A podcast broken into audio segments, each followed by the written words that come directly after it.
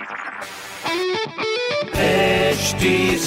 Cast आप सुन रहे हैं एच डी स्मार्ट कास्ट और ये है live Hindustan production alright hi my name is RJ Sona and आप सुन रहे हैं लखनऊ स्मार्ट न्यूज़ लखनऊ की सारी स्मार्ट खबरें इस हफ़्ते में आपको बताने वाली हूँ और सबसे पहले भाई मैं शुरू करती हूँ आपको गोमती नदी की खबर बताने से, जहाँ पर गोमती नदी पर बने ब्रिज के ऊपर बनाई जाएगी चार लेन की रोड जिसके लिए करीब तेरह करोड़ रुपए खर्च किए जाएँगे। इसकी तैयारी हो रही है। बजट बनाने के साथ साथ इस प्रोजेक्ट को इस साल के अंदर पूरा करने का फैसला भी लिया गया है। तो एक ये बेहतरीन बात। दूसरी एनएचआई की बात है, जहाँ पे एनएचआई के मुताबिक लखनऊ में फास्ट टैग कंपलसरी होने के बाद 75 परसेंट व्हीकल्स पर फास्टैग लगा है। वहीं पे निगोहा और इटोंजा टोल पर 93 परसेंट व्हीकल्स ड्राइवर ने किया है डिजिटल पेमेंट तो एक ये बेहतरीन बात है क्योंकि फास्टैग की ओर फिर भी हम कदम बढ़ा रहे हैं, लेकिन जितने भी परसेंट बचे हैं, मैं उनसे दरखास्त करना चाहूँगी कि प्लीज़ आप फास्ट टैग लगवा लीजिए।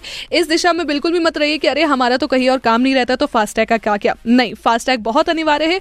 कभी आपको काम पड़ गया तो आपको दिक्कत ना हो, इसलिए फास्टैग लगवा लीजिए। तीसरी खबर है हमारे बदलते मौसम से जुड़ी हुई। जहाँ पर लखनऊ में अपने नवाबों के शहर में मौसम एक बार फिर से बदलने के आसार पर है। मौसम विभाग की अगर हम माने तो 18 और 19 मार्च को तेज हवाओं के साथ बारिश भी हो सकती है, जिससे टेम्परेचर में गिरावट की भी पूरी उम्मीद है।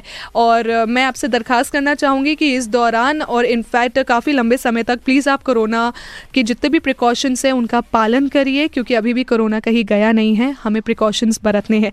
हमें मास्क लगाना है सैनिटाइजर का उपयोग करना है। और सोशल डिस्टेंसिंग का पालन करना है।